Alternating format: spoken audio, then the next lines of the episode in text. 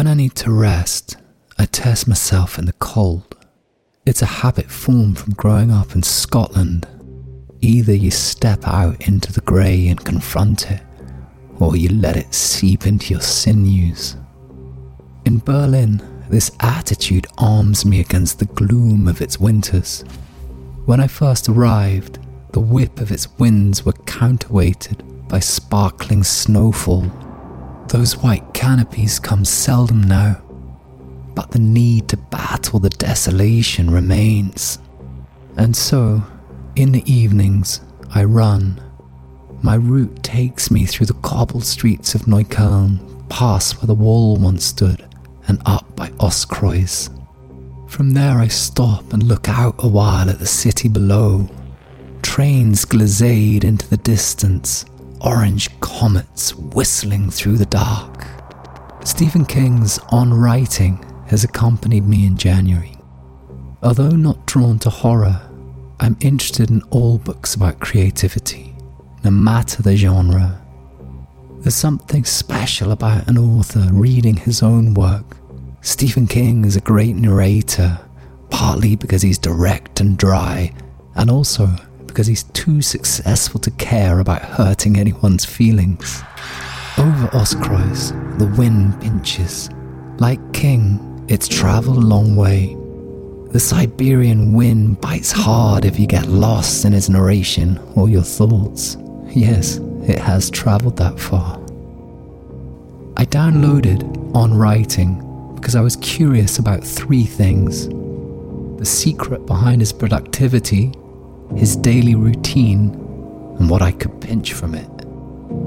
Having just finished it, there is one story in particular which lives with me. The young king, just into his teens, already wrote prolifically. He sent out his stories to magazines and began to amass rejection slips. Curiously, he collected them all He'd store each one on a single nail he'd hammer into the basement wall. He writes By the time I was 14, the nail would no longer support the weight of the rejection slips impaled upon it. I replaced the nail with a spike and went on writing. I love that he'd simply log it and crack on. In it, the romance, reality, and pain of the artist dark room, rejection going on. Three observations. One, many people see failure as something static. The disappointment leads to an ending. King, on the other hand, was animated by his failures. Two, you will fail in life. The difference between success and failure is how many failures are you willing to amass? 3. The nail on the wall is symbolic. Each rejection slip was not a defeat, rather, signs that he was putting himself into the world.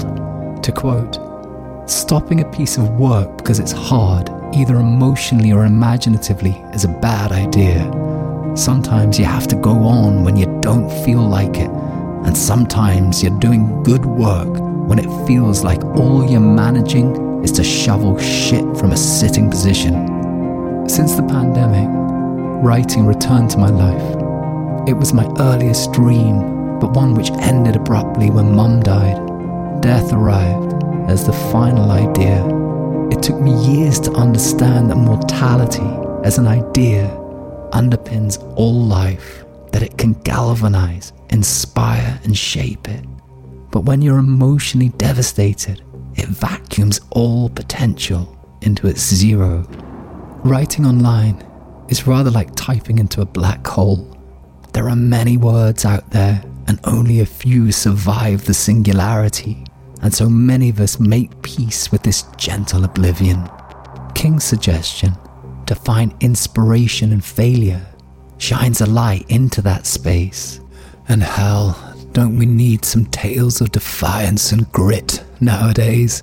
He was animated by his will to write.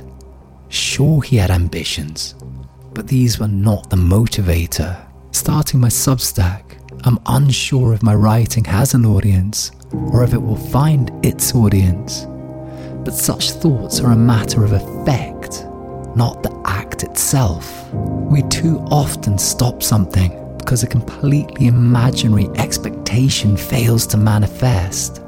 Recently on YouTube, and I can't remember who said this, someone said in a great empowering voice, I'm talking about the commitment that says, I'm going to stay true to what I said I would do long after the mood that I've said it has left. What is driving me is that I need to write. King validates that instinct, endorses the love of it as a motivation in itself. It is many years since Mum died, but ideas are alive in me again.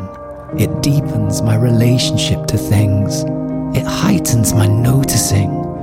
The act of naming something sends a shiver down my spine to connect the threads between the unexpected tangents, animates my spirit. Writing decodes the mystery.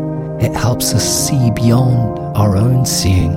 And so, if each article feels like posting a next rejection slip on the wall, no matter.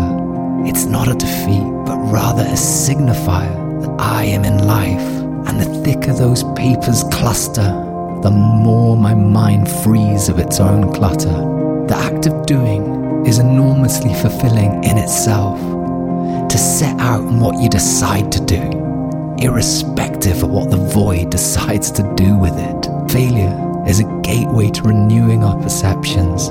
As King says elsewhere in his book, we construct paragraph at a time. Next to my own growing collection of nails in the basement, I even had my first victory. I hesitated to call it that, a victory. But why shouldn't we be one another's triumph? You, my first 10 paid subscribers, supporting the reincarnation of a teenage boy who was broken but not defeated. Writing is a Lazarus moment for me. And damn, Resurrection is best shared with people that believe in you. You compensate the black hole and line it with stars. Some things are easy to forget and need name to come alive. The energy in this new phase of my life is in you, my mysterious cabal of supporters. You are a lifeline with which I can approach the black hole, not with terror, but as an explorer that's what human beings can be for one another a source of salvation. And so, a final thought. If there is some area you are struggling with in your life, try to have the courage to find inspiration in failure. If this failure is something in motion rather than static, it is just a part of your process, not an ending, but a state of becoming. So keep venturing. You have no idea the meaning of today's failure or where it will lead you should you choose to let it. Or as Stephen King would say, just another rejection slip ready to be impaled. Wear it as a badge, not a weight. Finally, let's leave this post with some words from the mighty guru of horror himself. If there's any secret to success that I know, it's get a bigger nail. Godspeed, brothers and sisters. We all live in the thick of our challenge. Keep venturing. You have no idea the meaning of today's failure or where it will lead you, should you choose to let it.